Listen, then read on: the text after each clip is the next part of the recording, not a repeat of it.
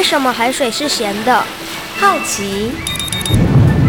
原来彩虹不只有七种颜色。观察。我对于气候变迁的议题很感兴趣，想要多多了解。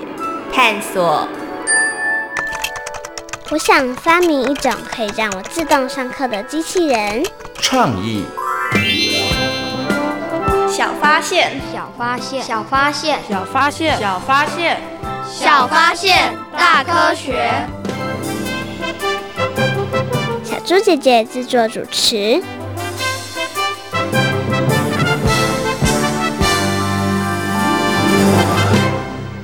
张颖倩，我觉得你得赶快学会游泳。为什么？会游泳就可以从事很多有趣的海上活动了。如果不会游泳，就不能玩那些活动了吗？嗯，应该是吧。如果穿救生衣，应该就没问题了吧？小发现，别错过；大科学，过生活。欢迎收听今天的《小发现大科学》，我们是科学小侦探。我是小猪姐姐，我是蔡继轩。很开心呢，又在国立教育广播电台的空中和所有的大朋友、小朋友见面了。继轩，你平常喜欢从事海上活动吗？我喜欢从事海上活动啊！哎，那你曾经从事过哪些海上活动呢？我有游泳，然后玩香蕉船，然后拖曳伞，嗯、以及玩独木舟呢。天哪，你好厉害哦！你居然玩过这么多的水上活动哦！那小猪姐姐问你，你最喜欢的是哪一个？我最喜欢的是独木舟啊！我每次看人家划独木舟的时候，我都觉得超酷、超厉害的。请问一下，划独木舟困不困难呢、啊？嗯、呃，其实并不困难，只要大家同心协力就可以克服困难，就困境哦，哦。所以你划的独木舟是好几个人一起划的，不是一个人划的。对啊。OK，好，所以你觉得只要大家同心协力就没有问题了哈。嗯、但是那你有没有看过一个人划的那种独木舟呢？有哎、欸，其实我在网络上看过。或者是那个新闻上看过那些影片，就是一人划的那个独木舟，对不对？所以呢，在我们今天节目当中呢，就要带着所有的大朋友跟小朋友一起来认识这个海上的运动，就是划独木舟哦。那请问一下季轩，你有划过独木舟？你觉得你对独木舟的认识够不够清楚呢？够不够多呢？我觉得我对独木舟的认识其实并没有很多。好，你想要多了解，那我们今天就来告诉你哦。不过呢，首先来进行节目的第一个单元——科学来调查。有两位小朋友，他们要来闯关哦。那他们对于独木舟到底认识的多不多呢？我们来听听看就知道了。有问题我调查，追答案一级棒。科学来调查，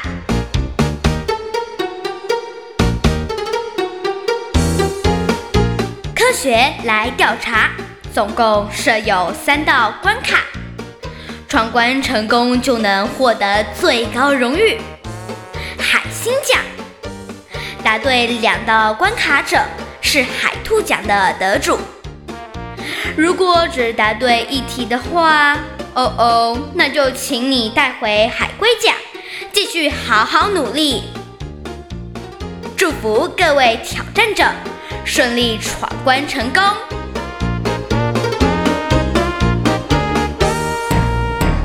科学来调查，大奖带回家。今天呢，又有两位同学要来参加我们今天的科学来调查的闯关活动哦。要看看他们能不能够把我们的最大奖海星奖带回家哦。先请两位小朋友来自我介绍一下。我是蔡子楚。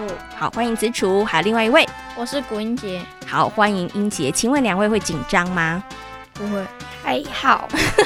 还好，我不会，但听起来有一点点紧张哈。好，请问一下，你们想不想把我们的最大奖带回家？想。我们的最大奖就是海星奖。好，那你们要加油了哈。好，请问一下，两位同学准备好了没有呢？准备好了。好，马上来进行今天的第一题。请问，独木舟是最古老的海上交通工具之一，请问对不对？对对。哎，两个小朋友都异口同声回答对。你们对于你们的答案完全不迟疑吗？肯定吗？肯定。哦，就肯定，只有子楚说肯定，英杰晚了半拍哈。你 要不要改答案？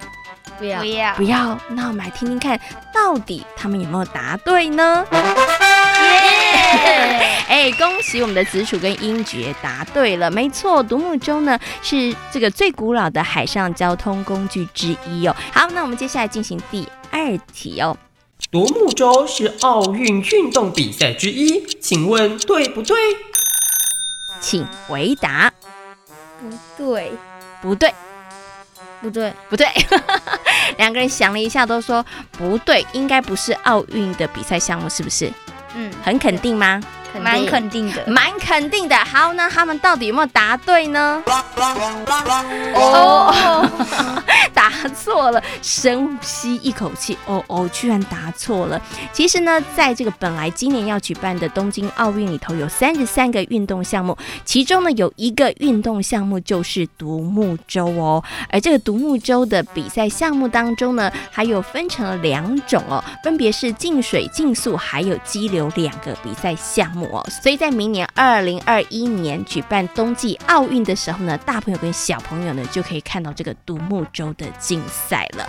哦哦，我们的子楚还有我们的英杰呢，哎，怎么办？这题答错了，但是我们还有一个额外题，可以让你们再争取一下，好，看看有没有机会可以得到今天的第二大奖，就是我们的海兔奖，好，有没有信心挑战成功？有有哈。很不错，再接再厉。我们来听听看接下来的这一题。台湾有不少适合玩独木舟的地点，请问对不对？对对，嘿，都肯定吗？肯定，非常肯定，非常非常肯定。小猪姐姐这样问，就想要换一下答案了。再给你们三秒钟，要不要换？要不要换？不要，不要。两个人经过了两秒钟的沉思之后，决定还是不要换。到底台湾是不是有很多适合玩独木舟的地点？他们的答案是有的。那到底他们有没有答对呢？很棒，答对了，没错。其实啊，在台湾有很多适合玩独木舟的地点哦，像是花莲的清水断崖就很适合玩独木舟。另外呢，在台湾还有一个唯一一个提供常态性的这个呃水库可以划独木舟的呢，就是我们的尖山皮水库哦。所以呢，大朋友跟小朋友如果有兴趣的话，可以到这两个地方去划划独木舟哦。好，那今天呢，我们的子楚跟我们的童英杰呢，虽然没有办法带回最大奖，就是我们的海星奖，但是很不错，也得到了我们的海兔奖哦。掌声鼓励一下。看来呢，大家对于独木舟的认识呢，其实也还算蛮多的哈。那独木舟呢，现在有很多的大朋友跟小朋友都会尝试去挑战哦。那其实只要懂得技巧，注意安全，大家呢都可以悠游在海面上哦。那今天呢，也非常谢谢两位小朋友来参与我们的挑战。科学来调查，大奖带回家，挑战成功。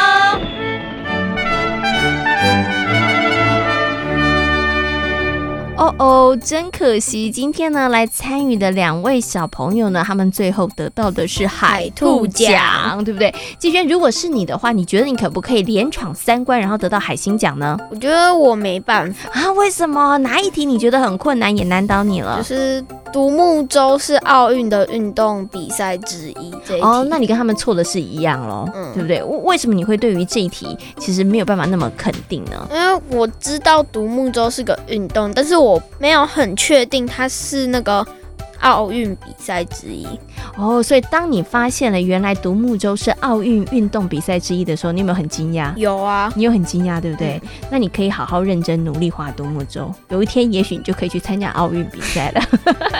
好，那么在今天的小发现大科学节目呢，要跟所有的大朋友小朋友呢一起来讨论认识的就是海上的运动独木舟哦。那季轩呢，其实你有。划过独木舟的经验哦，那你有对于独木舟你有什么很好奇的地方，想要知道的地方呢？嗯、呃，我对于就是通常我玩独木舟都是坐下来划，嗯，但有时候因为就是太开心，然后就可能会站起来，但是我我就想问有没有办法可以站起来划？独木舟，站起来划独木舟，你很好奇是不是？对。那你自己的判断，你觉得可不可以呢？我觉得应该是不可以。你觉得不可以，但是你还是很想站起来，嗯，因为开心了。对。就想要站起来，但是你需要教练很明白的告诉你不可以站起来，是不是？嗯。好，那到底呢，划独木舟可不可以站起来呢？然后是不是任何的水域都可以来划独木舟？划独木舟的时候还有哪一些需要特别注意的事情呢？接下来呢，就为大家邀请到台北市海洋教育中心的海洋教师戴佑安老师来到空中，会所的大朋友小朋友进行说明哦。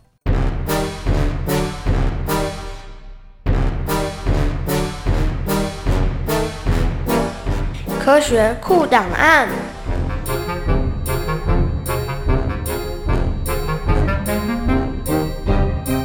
戴佑安，台北市海洋教育中心南极海洋教师，擅长海洋社会及海洋文化。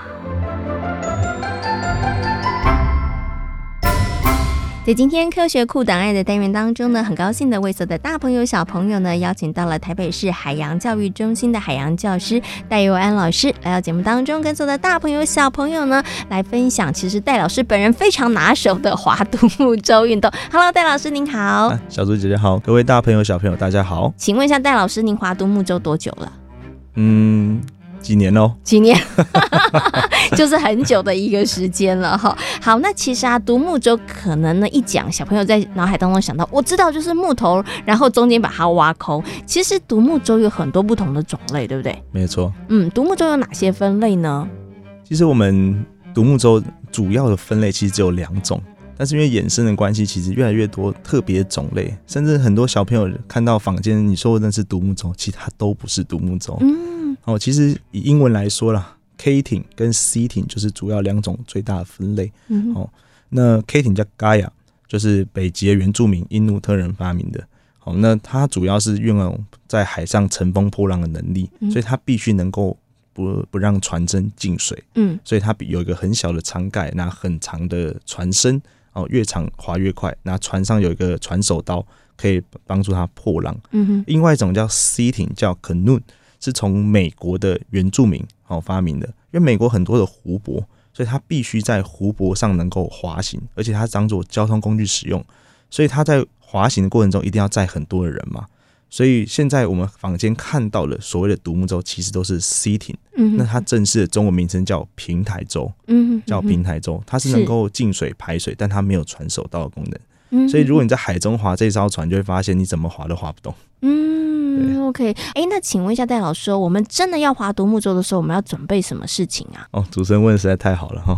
那第一个当然是要准备安全帽，嗯哼，哦，怕避免被打到嘛，对不对？再来，最重要的，去参加任何的海洋活动，一定要准备合适的救生衣，嗯，要穿救生衣，要合适的哦，嗯，不要穿错 size，对，尺寸很重要，因为救生衣它是有浮力限制的，如果你穿错尺寸，它几乎是没有浮力，嗯，所以一定要穿合适的救生衣，嗯，哦，那如果觉得很热，可以带一些遮阳配备等等的，当然是不鼓励你擦防晒油了，因为防晒油对我们海洋是有危害的。哦。哦，那那那有哪一些这个防晒的配备呢？眼镜可以吗？太阳眼镜一定要必备。哦，然后帽子可以吗？帽子要戴哦。哦，OK，好，所以戴帽子，然后戴太阳眼镜是没有问题的。对，那手套就依照个人习惯，当然还要一支桨。嗯，好，那我们在水域的规定上，划独木舟其实没有严格说一定要多少人等等的。嗯哼，那依照安全来说，我们希望你至少两人以上，嗯，比较有噪音。是哦，所以我们的独木舟里头，其实有的有的独木舟，小猪姐看过，它就是一个人划的，对对，但有的可以两个人划。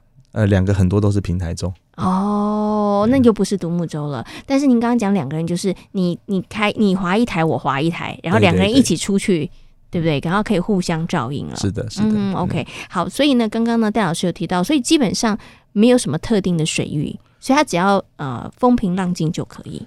嗯，其实有些地方，因为它受限于法制法条关系，然后县市政府的规定，嗯、其实有些水域是适合划，但是没有开放。嗯哼哼，那有些海域，呃，是不适合划，但它却没有禁止。嗯，那其实这个是我们需要继续努力的地方了。嗯哼哼，哦，对。那现在比较适合滑的，当然就是各各大运动中心、学校的游泳池是最。最简单、最安全的环境。是。那再来像是我们北部比较常去共聊的双溪河，嗯哼，哦，或是比较呃台中部的日月潭，嗯哼，它都是比较著名的滑平台舟或独木舟的场地，嗯，相对上是比较安全的。OK，所以小朋友其实如果真的想要划这独木舟的话，还是要找一个比较安全的场地是比较好的。没错。所以像刚刚戴老师提的，我就觉得一个很棒的建议，运动中心大家可以来划独木舟。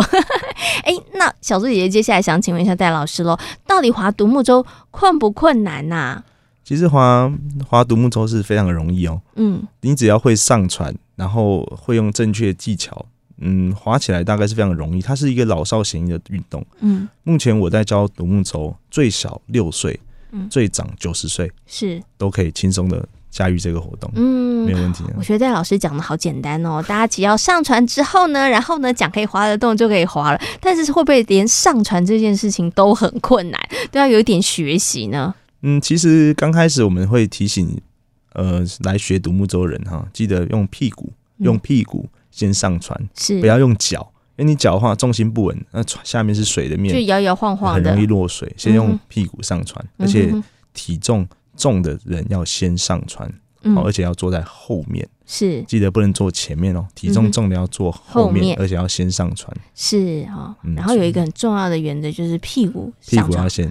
如果你用脚的话，你就会很不稳了。对，除非那个码头高低落差很大，它一定得用脚，嗯、那另当别论。是。哦，那在划这个独木舟的时候，有什么要特别注意的事情？要再来提醒大家一下呢？嗯，划独木舟一定要选择一个安全的水域，然后这是最重要，安全水域。然后救生衣，呃，人数控制一定要注意，一定要穿合适的救生衣，呃，合宜的人数比例去划这种划这艘船。是，那这艘船其实是相对安全的，在划的过程中几乎。几乎不会翻船，嗯但是如果有翻船的状况，你要记得要抓住你的救生衣，它会浮起来，而不要随意的挣扎等等的。嗯，那再来，其实我们在划独木中遇到最大问题，反而不是水哦，是中暑。嗯因为通常在划的时候会有水的反射等等，炎热天气会比较容易中暑，记得要多补充水分。嗯。OK，好，这提醒大家安全非常重要。然后合一的救生衣记得一定要穿。然后另外呢，防晒也很重要，水分也要多补充。对对，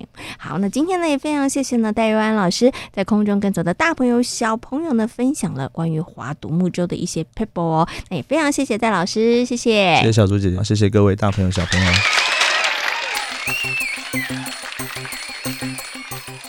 请问曾经划过独木舟的季轩，你觉得划独木舟最困难的地方是什么啊？觉得划独木舟最困难的地方就是手要没。就是不会酸，然后要不停的划，然后也要能够控制方向，所以要有很好的体力，哎，嗯，对不对？而且是不是要反复不断不断的尝试跟练习？啊，没有错哦。因为呢，只有经过不断的学习跟尝试，才能够在海面上独自的来驾独木舟，然后才能够看到美丽不同的风景哦。所以呢，对于很多人来讲哦，独木舟呢，其实不只是一个休闲活动，它对自己来讲也是一件挑战跟很棒的学习哦。接下来呢，我们就要进行科学斯多利的单元，跟所有的大朋友小朋友一起来分享一群人他们驾着独木舟探险美洲大陆的故事。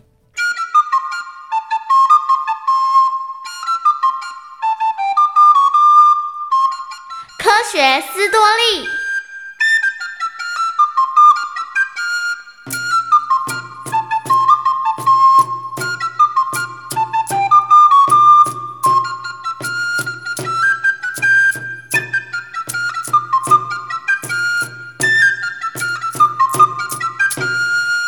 当西班牙人前仆后继前往中南美洲探险的时候，大家对于北美洲仍然相当的陌生。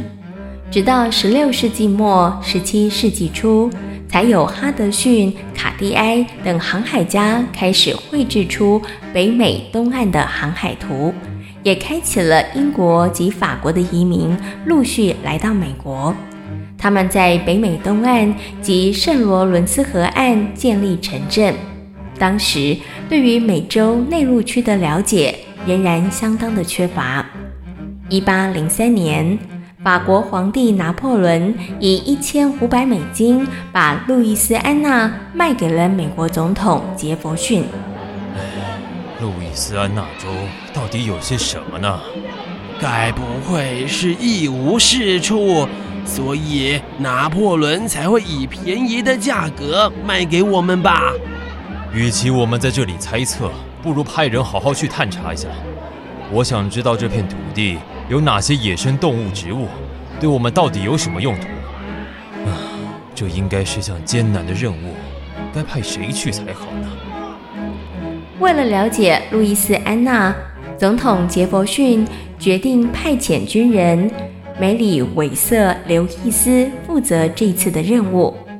刘易斯，我决定派你去查看路易斯安那州的状况。总统先生，没问题。我一定会努力完成使命。我相信你一定没问题的。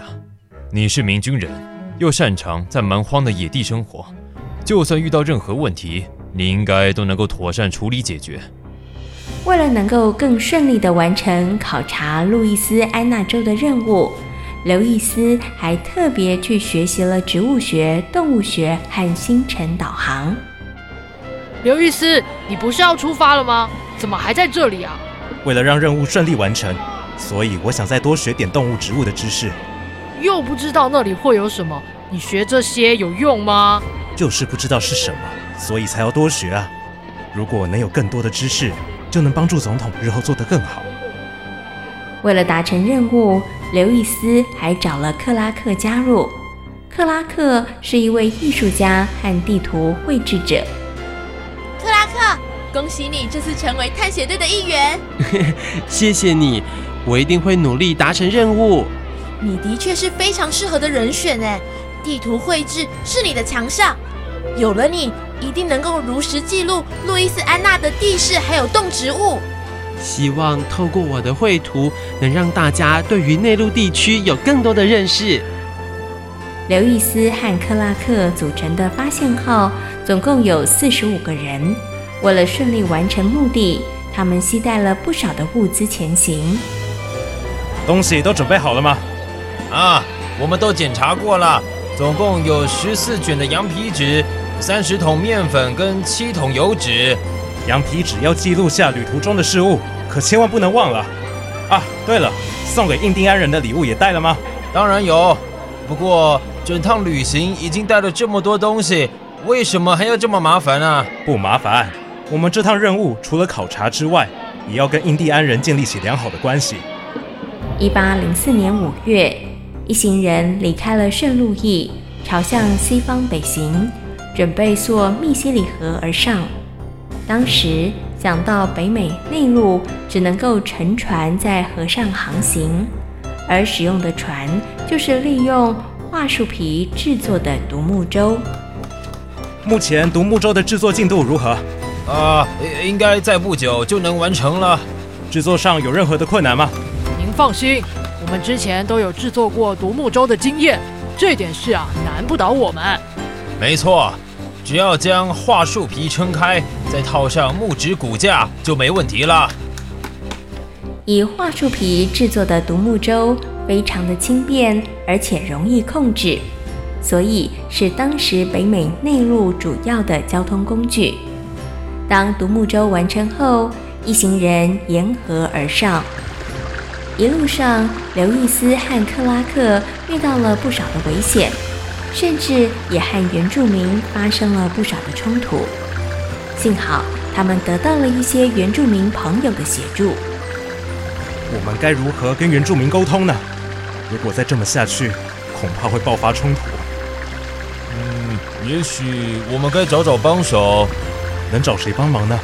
萨卡加维亚也许能帮我们。萨卡加维亚，她是谁啊？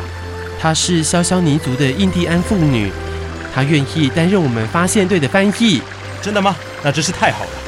有了他，应该能解决不少的误会和冲突。果然，有了萨卡加维亚的协助，发现队的探险顺利许多，也得到了不少的帮助。后来，他们甚至还和曼丹族印第安人一块过冬。等到风雪小了，天气暖了，我们再度启程往西行。幸好有曼丹族人的协助，我们才能够顺利度过冬天。没错，否则冰天雪地的天气和环境，应该有不少人都很难度过。我们得把这些过程记录下来，对于日后开发北美大陆应该会有相当大的帮助。天气变暖之后，一行人继续向西行，一路上仍然是危机重重，遇上了不少的困难。当遇到太危险的急流时，他们就得改变前进的策略。呃，接下来我们该怎么办啊？河水这么湍急，当然不能再驾独木舟沿河而上，一定会发生意外。那是不是要改走陆路啊？没错。我看，我们就扛着小艇上岸，然后再骑马前进。一路上，刘易斯和克拉克带领着发现队前行。即使问题再困难、再艰巨，他们都没有放弃。经过了十八个月的努力，最后他们划着小艇，沿着哥伦比亚河而下，抵达了目的地太平洋。三年内，发现队总共走了一万两千八百公里的路，完成了美国第一次跨大陆的考察。当完成任务时，杰佛逊总统大大嘉奖了刘易斯和克拉克。你们的表现太好了，因为你们的努力，我们对于路易斯安那有了更多的认识。这次的探险有许多重要的发现，相信日后一定能对这块土地有更多的计划和开发。嗯，你们真是辛苦了，谢谢你们。刘易斯和克拉克远征回来后，刘易斯接受了土地的奖励。一八零七年，杰伯逊总统任命他为路易斯安那州的州长。他也推崇执行这次探险行动的刘易斯和克拉克是美国的英雄。